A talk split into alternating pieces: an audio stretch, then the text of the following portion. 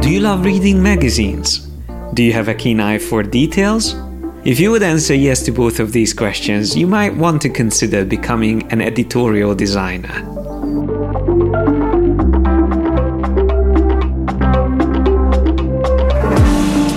I'm Martin Perhiniak, graphic designer, instructor, and founder of Yes, I'm a Designer.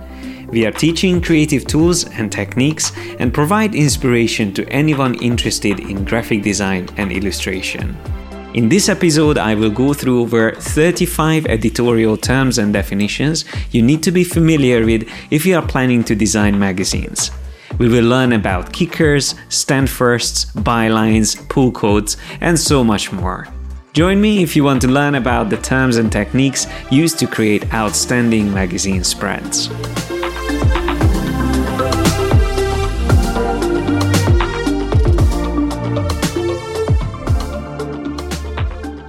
So, first and foremost, you have to always think about the full spread when you are designing something for a magazine. So, instead of paying attention to individual pages, you always consider the full spread.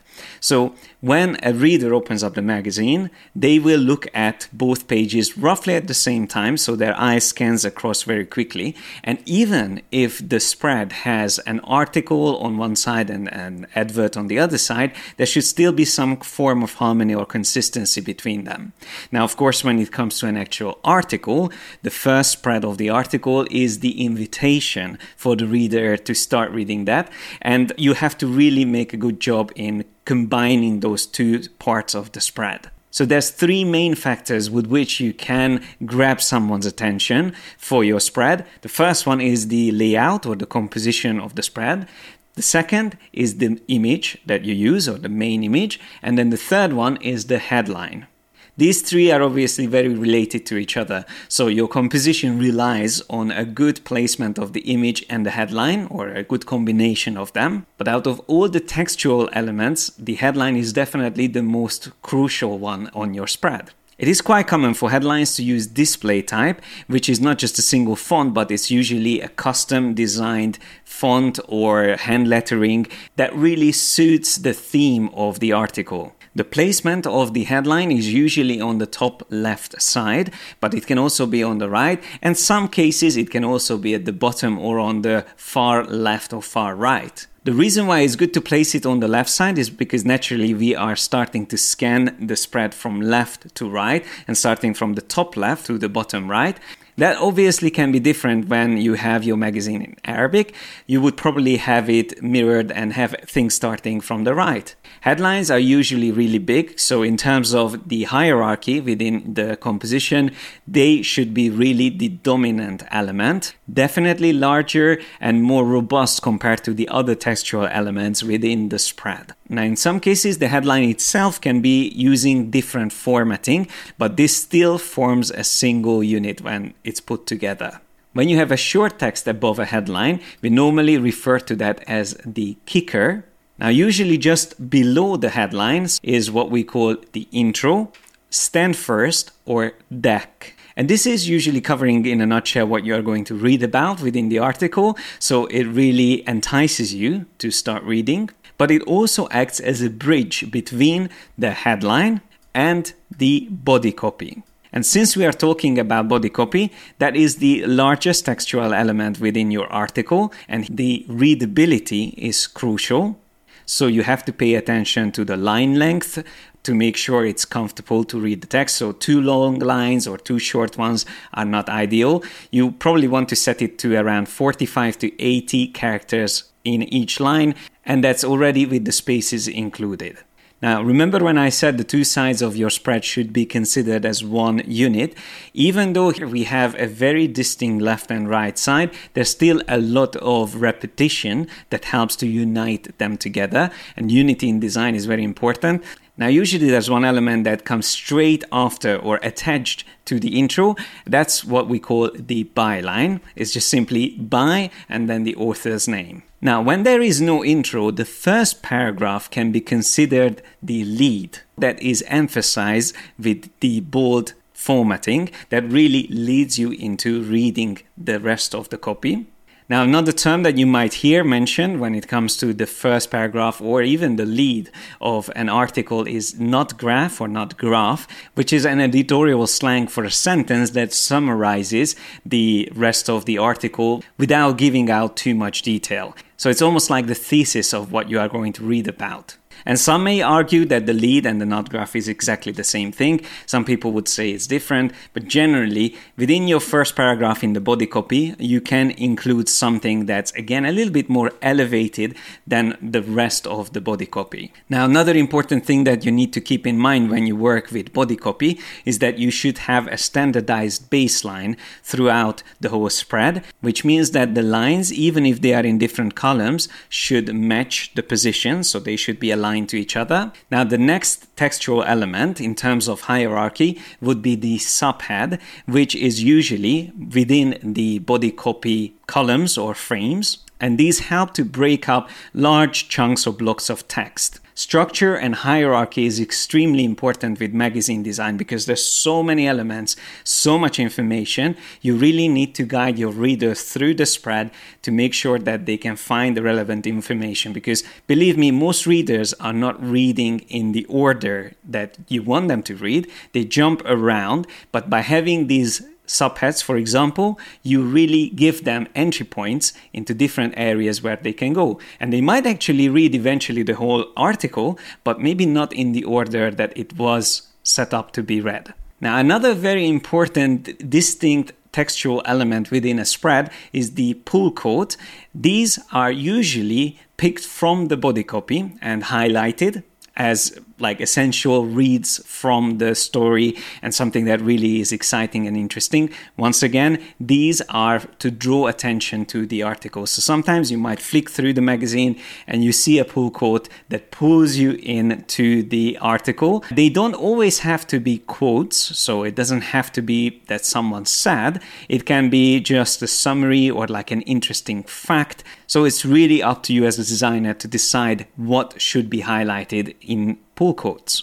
And of course, pull quotes doesn't always have to break up the structure of the body copy. They can actually be independent, so they can be on the side. A very sophisticated, subtle way of placing the pull quote on the bottom left side. Now, another important part for giving structure to the magazine within a spread would be the header and footer. In the header, you would normally place something about the article, whether it's a recurring part of the magazine and that indicates that this current article falls in that category, or it can be something more specific, like let's say the celebrity's name who is covered within that article. This is especially useful if you have multiple spreads and you want to make sure the reader knows that they are still reading about the same thing. The footer normally holds a little bit more information.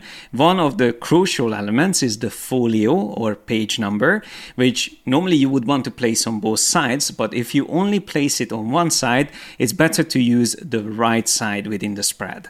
The footer can hold additional information like the URL, website, or it can also be the date, and there can even be notes and references placed here. Now, in some instances, being playful with certain elements of your design can set the tone of the article or even the whole magazine. Another term that you might sometimes hear is running head or running feet. Once again, this is an element that carries on throughout a couple of pages to indicate a chapter or section within the magazine. Because as we go along and go to the other page, we again have the same design there. Before going on and covering more textual elements, I'm going to stop and talk a little bit about images. So, whenever you place in images, there's two important things that you need to remember.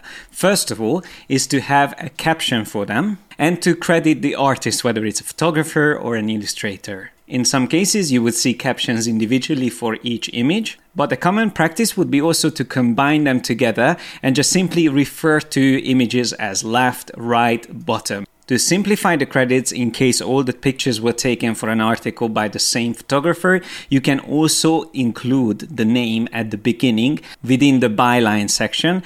It is quite common that other contributors are also named in the byline section. Now there's many different ways of adding the captions. They can be boxes overlapping an image or they can be written over the images and in these cases usually it should be at the bottom where it's written not on the top because it can get confusing if you move captions around it's again good to have a system for them but this is again a rule that you can break if it makes sense. Doesn't mean that you always have to follow all of them. It's about being flexible and adapt the rules to the actual situation that you have in a spread.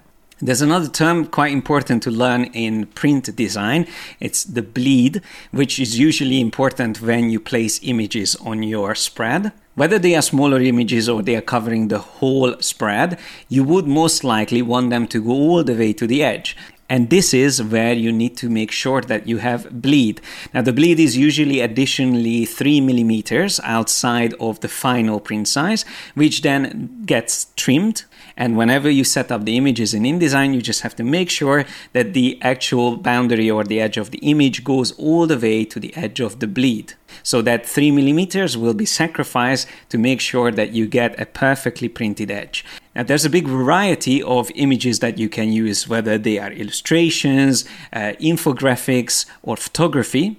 And it can even be a combination of these. However, once you pick a certain style, let's say a style of illustration, that should carry along in the whole article. So it is common if there is an illustrator commission to work on an article, they would be covering all of the graphical elements necessary. Once again, this is about to assure the repetition and unity within your design, which definitely is one of the most important things to make it look professional. Now, for images that run across a spread, so it covers both sides, we normally call them double truck or run around doesn't necessarily mean that it's an image in the background and then you put text on top of it. There can be clever ways of integrating your type behind and in front and create a bit more perspective or depth within your spread. And that's again a very important goal for you as a designer because if you can make a two dimensional plane, which is the magazine spread, into something that feels more three dimensional, your readers will be more drawn into entering that space that you created. And there's one more term about images worth mentioning, and that is photo package, which usually is referred to a cluster of images combined whether into a column or even to a single row, or even when they are overlapped and stacked on top of each other. Now, when we refer to the safe zone within the design, we normally refer to everything within the margins. And the margins are those invisible outside edges that make sure that text doesn't get too close to the edge, once again, there can be exceptions like the running head and the footer at the bottom with the folios. But apart from the outside margins, you have to also pay attention to the inner margins, which we normally refer to as the creep. And this is where you would have the binding or the spine of the magazine. So, apart from keeping things away from the edges, it's probably even more important not to place anything important in this central section of the spread. And that applies to both the textual elements and also the imagery. This is why planning is so important, and the editor should always communicate with the illustrator who is commissioned to work on the same article. Now, of course, you cannot always avoid to have no important detail around the spine or creep, that the designer paid attention not to have the text on the creep. All the textual elements are still safe and far away so it's still going to be legible once the final print comes out. Now, you might recall that I mentioned in the first part of this video that the main textual element within your spread is always going to be the body copy, and this is where the readability is the most important aspect of your design.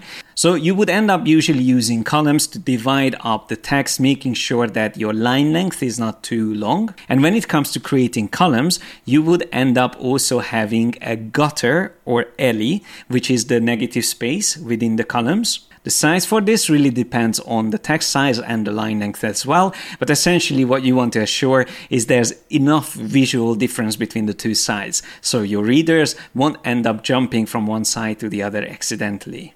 In some cases, you can push the limits a bit and use very narrow columns. It's not really comfortable to read. Once again, it's a little bit too short of a line length, but because there's justification used, which creates a very sharp edge on the right instead of having ragged lines. So in these cases, you might also be able to reduce the size of the gutter or alley between the columns. Remember, readability should be your number one priority and not the stylistic formatting of text. When it comes to dividing columns, you could also use a down rule, which would be a graphical element dividing the columns. So in this case, these are just simple lines. Now, there's another very common element within a magazine spread, which has several different names. When you have an additional little article within the article, it's like a side story that relates to the article itself. There's many names for this. So it can be called panel, box out, box copy, sidebar, and also secondary coverage. There are slight differences between all of these, but essentially they all relate to these additional separated or isolated details, which usually helps to tell a complete story beside the main body copy. Now, these should be visually separated and different from the rest of the body copy and the rest of the magazine spread. So, that's just to make sure that the reader will know exactly when to read that. They can decide to read it first before they end up reading the body copy or afterwards. It's completely up to them. But you, as a designer, just have to make sure it's isolated. That can be by using a different font, a background color, and it can really vary in size. Sometimes it can even take up half of the page. However, the most common placement for these elements would be on the right edge of the spread. Panels can also be more graphic instead of just relying on text, and once again, helping or assuring that this is isolated enough to become a panel or box out. And since we are talking about frames, lines, of course, are also important elements within a magazine spread. They can help to guide the reader and direct their attention to certain details. We have a rule, for example, just underneath the headline. Or we have an eye line, which we normally call when a line runs across the entire spread. This is another way to visually unify the two pages. And last but not least, we need to talk about white space or negative space, which is all the empty areas within your magazine spread. These are just as crucial as all the other elements that we already talked about. Because without a good balance between the negative and positive space, you would end up having a cluttered and claustrophobic design. And by the way, drop cap is another term that's used for defining these large first characters that can work again as a good entry point or focal point in the design. But coming back to negative space, by having a lot of it, really intensifies the rest of the elements and it gives a little more breathing space. So, usually, the more you use negative space, the more elegant and luxurious your magazine spread will feel like. I hope you found this episode of the Yes, I'm a Designer podcast useful and will motivate you to keep on learning whatever you decide to master. Subscribe to our newsletter if you want to be notified about our latest projects and receive weekly doses of inspiration and insight into the creative industry. Subscribe to our channel on YouTube and watch our weekly videos released every Monday. And follow us on Instagram, Twitter, Facebook, and Pinterest. Don't forget to send us an email to info at yesimadesigner.com if you have anything to share or say about this episode, or if you want to propose future topics for us to cover in this podcast. If you want to start learning from us, we recommend to join our Pro membership, which will give you access to all of our courses and a lot of premium features, like getting personalized reviews of your submitted designs. You can find links in the description to all of our platforms and everything else related to the things we talked about in this show. Thanks a lot for listening and have fun learning.